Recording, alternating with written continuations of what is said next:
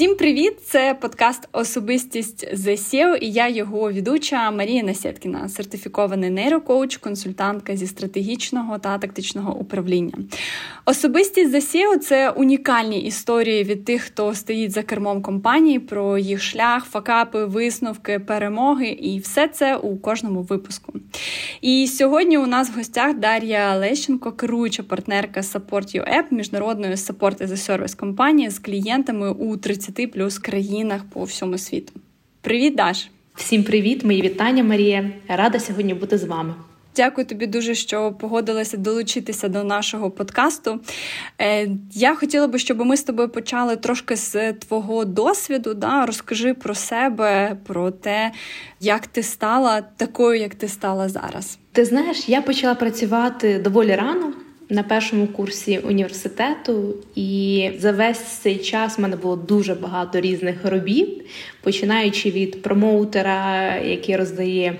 Рекламні матеріали в метро. Потім в моїй кар'єрі з'явилась така сервісна роль як офіціантка. Я працювала в кав'ярнях деякий період часу. Після цього я попала в компанію, яка займалася телефонними дзвінками, е, різного роду, все ж таки такою клієнтською підтримкою. І це був дуже негативний досвід, тому що я по суті. Працювала в підвалі два місяці. У мене були нічні зміни, тому що я намагалася все ж таки паралельно навчатися в день, а вночі працювати. А так як в принципі було амбіцій дуже багато, і мені було дуже цікаво, я брала навіть додаткові зміни, щоб просто вже отримувати свою першу компенсацію, першу заробітну плату. Але так виявилося, mm-hmm. що ця компанія насправді виявилася, як кажуть, шарашкина контора компанія, яка просто наймала студентів на 2-3 місяці, а потім звільняла і не виплачувала кошти. І я, в принципі, не стала виключенням. Я також е, потрапила під те, що мене звільнили і не заплатили абсолютно нічого. І я пам'ятаю, це мій перший такий досвід був вже після того, як я попрацювала офіціанткою, вже працювала, ніби мені здавалося, в серйозній компанії, тому що потрібно було ходити в офіс, хоч і офіс був в підвалі, не було ні вікон, ні світла. І я все ж таки дуже сильно засмутилась, і я навіть не могла уявити, як мені далі шукати собі роботу, чи що мені далі в житті робити, uh-huh. тому що цей досвід був він такий гіркий, що я ну, думала, що кожна компанія е, буде робити так само. Ось, після чого, не дивлячись ні на що, по рекомендації друзів, я потрапила в інший кол-центр. Засновники були з Канади, і там мені дуже сподобалось. Це вже дійсно був інший рівень. Я там близько, мабуть, двох, а може навіть і трьох років пропрацювала. І це був класний досвід, тому що там були перші мої кар'єрні зростання. Я вже ставала менеджером. Я вже починала, будучи все ж таки студенткою, керувати людьми. Після чого мій досвід кар'єрний в Україні закінчився, тому що я перервалась на подорож по work and travel в Америку де знову ж таки повернулася до е, мого попереднього досвіду, все ж таки е, роботи в кав'ярнях. Я була офіціанткою. Ось, але коли повернулася до України і продовжила вже навчання, це була магістратура, останній курс. Я розуміла, що мені потрібно в житті щось серйозне, і скажімо так, ці кар'єри, ці компанії пов'язані саме з сервісом, пов'язані з е, кол-центрами. Вони ніби переслідували мене, або ж знову ж таки це мій досвід. Їх шукав, і звісно, мене люди хотіли брати на роботу, тому що вже був досвід. Як і працювати в кав'ярнях, так і працювати, наприклад, в кол-центрах. Там основна річ, яка об'єднує ці напрямки, це є сервісність, це вміння говорити з людьми, це комунікація. Відповідно, так трапилось, що не я якби вибрала цю сферу, а сама сфера обрала мене. Я потрапила в компанію, яка тоді ще не називалася Support Rap. Ми були просто з таким маленьким відділенням всередині іншої it компанії, яка займалась клієнтською підтримкою. Ось, і це по суті вже той маленький департамент клієнтської підтримки в it компанії з часом переріс в такий незалежний автономний проект який потім називався Support Rep, Ну і зараз я вже 13 рік цим займаюся. Слухай, фантастична історія. Мені завжди дуже подобається, коли бізнеси стають знаєш, продовженням, наче ідентичності підприємця. Я знаю, що ти навчалася в різних бізнес-школах, і в тому числі на Аспен навчалася, да, проходила у них семінар. Скажи, будь ласка, ось цих навчань різних, які ти отримала, що для тебе було таким найбільш, що тобі найбільш запам'яталося, або що було для тебе найбільш трансформуючим досвідом? Я не можу виділити щось конкретне, тому що кожна моя альма-матер, мабуть, би образилась, якби я сказала, ні, це тут навчання краще чи тут. Якщо ми візьмемо спочатку і будемо перечисляти, так. Це був мім бізнес-школа в Києві. Це дійсно ти згадала семінари Аспени, але семінар Аспена я проходила як і в Києві, так і в Японії. І це також був дуже дуже цікавий досвід з точки зору саме такого міжнародного ком'юніті, де ти летиш в Японію, країну, наприклад, де я ніколи не була до цього, де в Японії, звичайно, це все відбувається англійською мовою. І ну, це зовсім інша культура, зовсім інший менталітет. І ну, це інший досвід. Хоча з точки зору, мабуть, саме такої рідності, все ж таки мені український аспект подобався семінари. Ну наші в Україні в Києві. Не в Києві це навіть було на Закарпатті. У Японії був свій шарм. Що не скажіть, все одно це дуже цікаво. Потім е, дійсно був курс в Harvard Kennedy School для emerging leaders, це для лідерів, які виникають для нових е, бізнес-лідерів. І з таких нещодавних це навчання в UCJ, Е, навчання це було про корпоративне управління. Також цікаво. Ну, Якщо брати оці всі освіти, курси, семінари, і це ж знову ж таки це відрізок, але ще ого буде багато чого попереду, тому що я взагалі людина, яка вважає, що навчання це постійний процес. Я знаю, що і Білл Гейтс, хоча він вже все ніби знає, постійно навчається, і інші достатньо успішні люди в світі. Вони постійно навчаються, навіть самостійно навчаються, чи кудись ідуть і навчаються. Тому для мене це про новий досвід, нові навики, які я можу потім переносити в свої бізнеси, в свої компанії, і також про нових людей, нові знайомства. А скажи, будь ласка, як ти обираєш навчання? Да? От я хочу, щоб ті, хто нас слухали, да, ми всі постійно навчаємося. Я думаю, що ті, хто нас слухає, то точно. Да? А, Тут такий курс, а клас, ось це тут така можливість. Да? Їх купу з'являється. От як ти приймаєш вибір щодо того, що ось ця можливість дійсно для мене зараз потрібна? Я відчуваю, коли я доходжу до рівня своєї некомпетенції. Тобто це той рівень, коли я, наприклад, не знаю, що мені робити далі з точки зору саме розвитку компанії або управління людьми. Я розумію, що в мене можливо моя команда переросла чи виросла до якогось рівня, і для того, щоб далі ефективно управляти людьми, управляти компанією, вибудовувати цілі, мені потрібні якісь нові знання. І я вже дивлюся, який це конкретно буде вектор, чи це буде маркетинг, чи це буде корпоративне управління, чи це буде просто якийсь семінар, який тебе зарядить в даному випадку, мене зарядить, промотивує щось робити нове. Тому це так дуже сильно індивідуально і конкретно від конкретної ситуації залежить. Ось і якщо я розумію, що мені чогось, ну я чогось не знаю. Я йду туди, чого я не знаю, намагаюсь там зрозуміти, хоч що це, і ну далі знову ж таки застосовувати в, в роботі. Скажи, будь ласка, якщо я правильно зрозуміла, да, що ви з Support Your App пройшли шлях довжиною в 12 років. Да? Це величезний величезний період, да? великий шлях, який ви пройшли від маленького проекту до фактично міжнародної компанії. Це фантастично і це дуже надихає.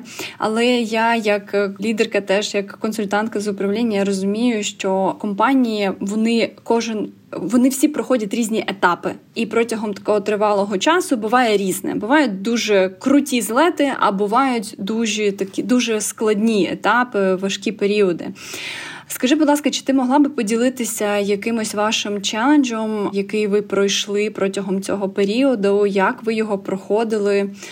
Як це у вас було? Мені здається, Марія, цьому випадку нам потрібно з тобою тиждень сісти за чашечкою чаю і згадувати, рефлексувати на всі, всі, всі, всі виклики, які трапляються. Я уявляю собі, скільки всього було. шляху трапляються, і я впевнена, що буду траплятись, тому що Ну, знову ж таки, ми працюємо, а значить, е, постійно щось буде відбуватися.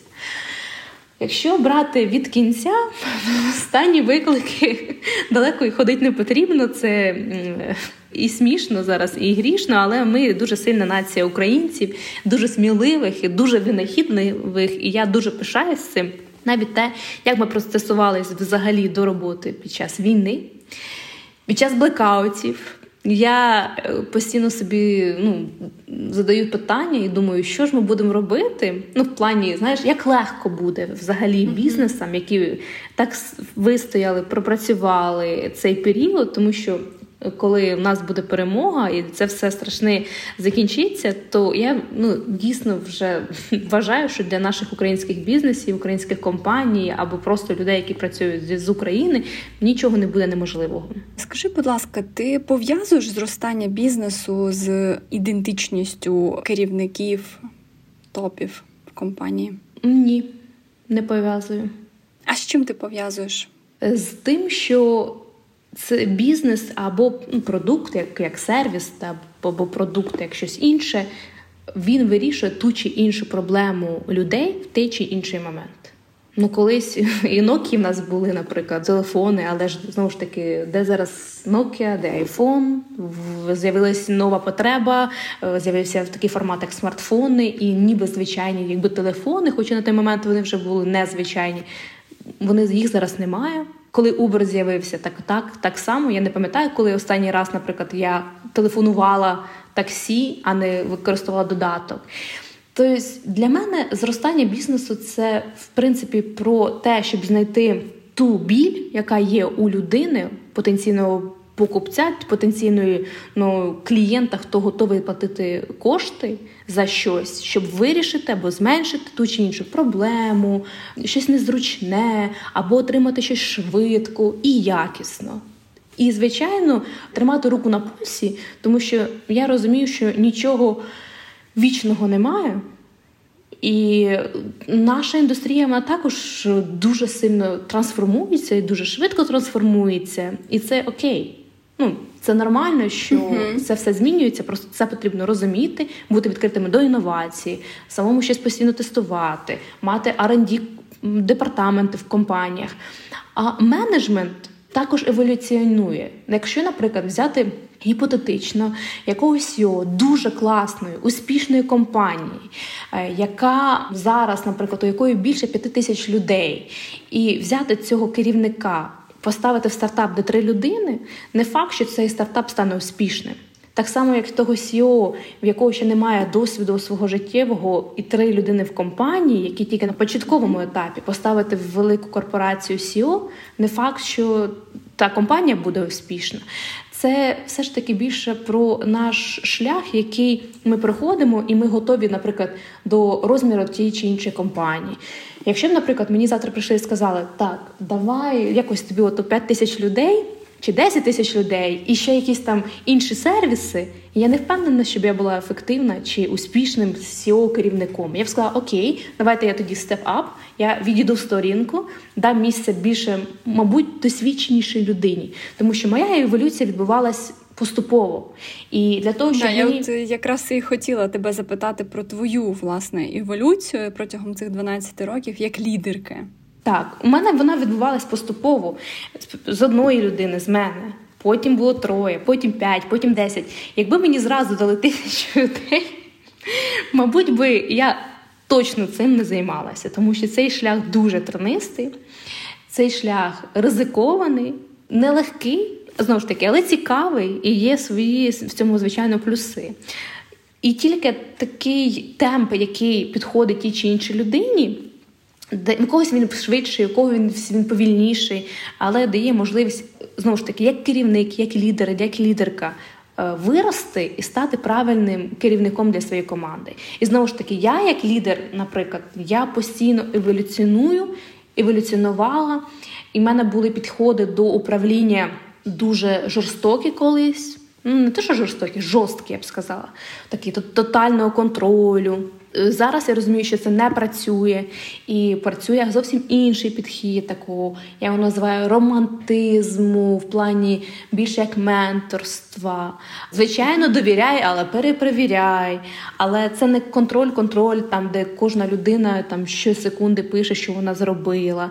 І, звичайно, від того, вже як людина себе показала, той чи інший керівник, наприклад, ти вже розумієш, який спектр автономії ти можеш дати тій чи іншій людині, а інколи можеш сказати, окей, повністю твій напрямок, чи повністю якийсь інший навіть проект всередині компанії Support Rap, повністю ним займаюся, я тобі довіряю, вже все, ти там розумієш нашу філософію, нашу корпоративну культуру, і ну, немає сенсу займатися таким мікроменеджментом. На даний момент Dream Team – це динамічна автономна команда, яка може з повагою висловлювати щиро, відкрито свої питання, свої думки, свої пропозиції. При цьому розуміє все ж таки. Складову бізнесу, її основи, на чому вона стоїть. Тому що, по суті, ну, люба робота, люба команда, компанія і взагалі життя це про баланс.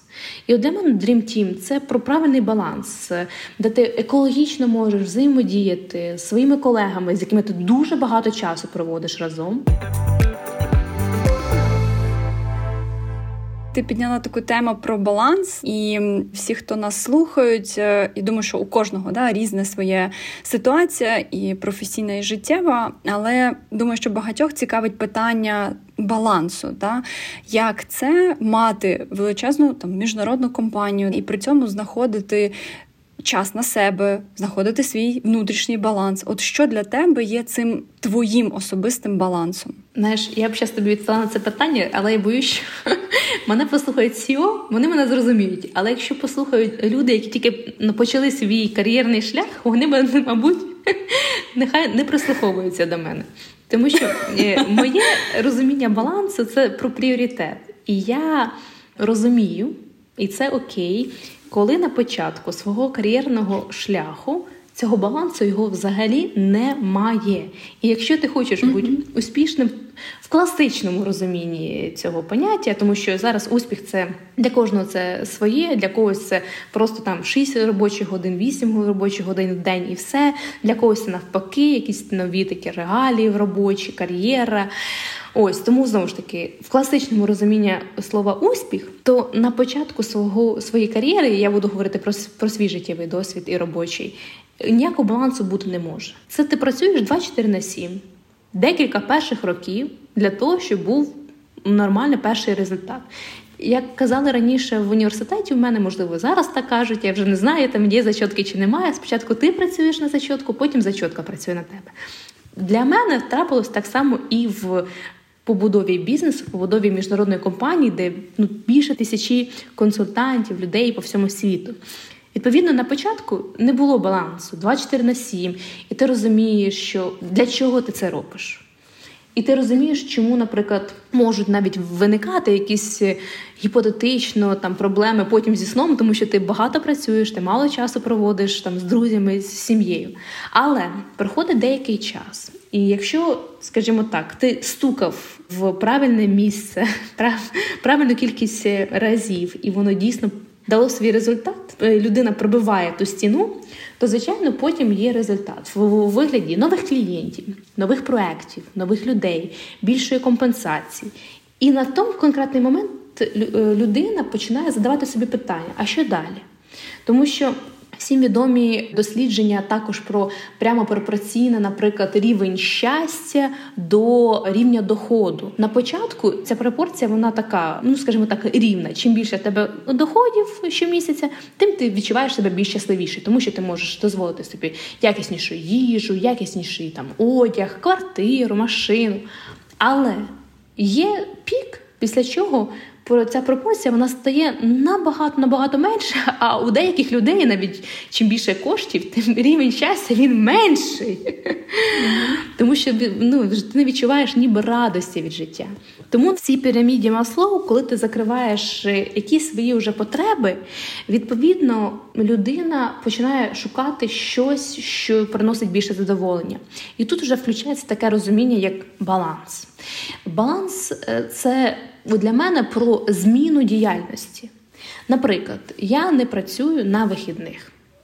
Для мене це табу працювати на вихідних. Звичайно, бувають якісь але, ну, якісь там виключення. Але це виключення. Наприклад, це може трапитись до 20% за рік, що я там попрацювала на вихідних, тому що ну дійсно бувають різні випадки, бувають сезонність, бувають е, щось класне несеться, і ти не хочеш втрачати цю можливість. Але в 80% я для себе зрозуміла, що мій пріоритет це, наприклад, повністю не працювати на вихідних. Далі, звичайно, якщо тебе маленька команда, поки що, і в тебе немає людей, на кого ти можеш покластися, делегувати якісь справи, то звичайно, поки що такий баланс буде важко знайти. Але розуміючи, що цифра один гірше навіть ніж нуль. Що я маю на увазі? Що якщо в тебе е, у людини, у керівника, у СІО є, наприклад, одна людина, яка виконує ту чи іншу роботу, але немає саксесора, людина, хто міг би допомогти замінити її у випадку, якщо цей спеціаліст іде чи відпустку, чи звільняється, чи щось трапляється, то краще вже не мати ніякої людини, чим мати цю одну людину. Це з книжки Tough Management. Жорсткий менеджмент. І відповідно, в такому випадку, якщо є команда, на яку можна покластися і делегувати, тоді цей баланс набагато легше знайти. Але знаєш, це як про життя, який сенс життя? В тому, щоб жити, так само і тут.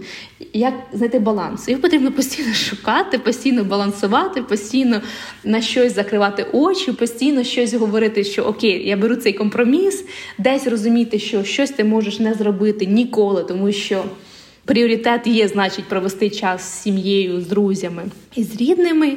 І це наш постійний, постійний, постійний пошук для мене. Але чим компанія стає більшою, успішнішою, тим цей баланс знайти набагато легше. Слухай, а у тебе ж бувають такі моменти, коли ти приходиш додому, сідаєш і думаєш, все я не можу, або я дуже втомилася, або щось у мене не виходить. Да? От що ти робиш в такі моменти, when you feel very down? Да? Тобто ти втратила десь енергію чи запал? Я беру точно пару днів відпустки, вихідних, і це природа. Для мене е, той ресурс, який мені допомагає все ж таки відзнайти мої сили, мою енергію, мій запал це природа. Так, в в Карпати, навіть десь під Києвом поїхати, побути без гаджетів, без телефону, без інтернету. І мені зазвичай вистачає трьох-чотирьох днів для того, щоб повернутися знову в той стан. Але із-за того, що я дуже сильно балансую дуже добре на вихідних то таких випадків буває дуже мало на протязі року. А і взагалі я вже якби розумію ці моменти, коли це може бути, ну скажімо так, це навіть не бернаут, це просто момент, коли ти відчуваєш, що тобі треба просто взяти паузу, просто видихнути, переключитися. Ось і так, це природа. Це нормально зупинятися. Дивитися, що відбувалося останнім часом, тому що та швидкість, на якій ми зараз е, летимо, несемося, ми бачимо тільки блюр дерев навколо, і ми навіть не розуміємо, не можемо згадати, що вчора з нами було. І це трошки аж е, також лякає. Тому такого роду зупинки дійсно допомагають зрозуміти, де я, де компанія, що далі робити. І, скажімо так, різні етапи були на протязі 12 років. Найскладнішими в компанії були перших 5-6 років, коли взагалі не було ніякого росту. І я щомісяця давала собі ще один місяць, щоб подивитись на результат, і думала, все, якщо результату не буде знову, я звільняюсь і піду кудись працювати. І так ще місяць, так ще місяць. Я кожен місяць собі давала ще місяць, і так я не знаю, скільки років я собі давала ще місяць. Але в кінці кінці все ж таки те, куди я стукала про те, що я до цього говорила, дало свої результати. І потім були вже інші виклики: і виклики масштабування, виклики пошуку людей в команду, виклики виходу на нові ринки, виклики нових сервісів, виклики нових е, клієнтів. І таких викликів їх дуже дуже багато постійно. Знову ж таки, я до цього дивлюсь філософське і не намагаюсь прям сильно близько брати до серця якісь скажімо так, не дуже успішні кейси, які відбуваються. Я на це дивлюся, як знову ж таки на досвід, і з якого ми робимо висновки, уроки. і рухаємося далі. Якщо моя філософія ведення бізнесу, я її так називаю, як знаєш, філософія як гри. Я на це інколи дивлюсь, ніби хоч я і всередині, але я дивлюсь на побудову бізнесу, ніби зі сторони, ніби це гра. Ну щоб не дуже сильно впечатлятися і переживати, і дуже сильно якби розчаровуватись, тому що головне це відношення. Але знову ж таки, я це почала зрозуміти не так давно. І добре, що хоч дійшла до цього, але відношення тут грає дуже велику ключову роль. Я хотіла би тебе ще запитати: ті, хто нас слухають, і можливо це там сервісний бізнес, який хоче масштабуватися на інші країни. Та? От які би поради або е, про що їм варто подумати та перед тим, як іти в інші країни? Може, з твого досвіду ти могла би поділитися? Ну, звичайно, кожний експеримент це класно, і потрібно просто експериментувати потрошки. Тобто не дуже великі бюджети з ходу закладати в якусь країну, в якій, наприклад, та чи інша компанія не були ще. Якщо є спектр країн, де хочеться спробувати вийти, масштабувати або почати просто ну, експортувати туди сервіси чи продукти, то відповідно треба. Тестовий бюджет брати, тестові компанії, дивитися на результат, потім звіряти цей результат і вже тільки після цього вирішувати вже куди більше давати бюджетів, де більше запускати рекламу, що з цим всім робити. Тому що в нас були, наприклад, випадки і ну не супер. Позитивні, але знову ж таки це досвід. Ми виходили в Філіппіни. Філіппіни в свій час ми не знали всіх нюансів. І інколи буває не тільки економічні нюанси, бувають насправді і географічні нюанси. Наприклад, 5 років назад, коли ми виходили в Філіппіни, ми не знали, що там дуже погані насправді погодні умови, і що дуже часто виключається світло, є повені, є. Ну, не можу сказати там цунамі чи ну дуже дуже дуже сильні шторми. І відповідно у, у людей не може бути світла по там тиждень, два тижні, декілька днів. Для нашого бізнесу, там де ми функціонуємо 24 на 7, і ми нашим клієнтам кажемо, що ми будемо включені, бо будемо на зв'язку 24 на 7, звичайно, це є ну критично. А цих моментів ми на початку не знали і ми не взяли їх до уваги. Тому, беручи до уваги і не тільки я говорю макроекономічну кон'юнктуру ринку, потрібно брати і географічно, інколи потрібно брати культурну складову обов'язково, дивлячись знову ж таки, що за продукт чи сервіс ви плануєте е, виводити на той чи інший ринок. Але саме головна порада це починати такі полін моделі помаленьку. А вже потім, якщо є перші результати, туди вже потім більше вкладати коштів.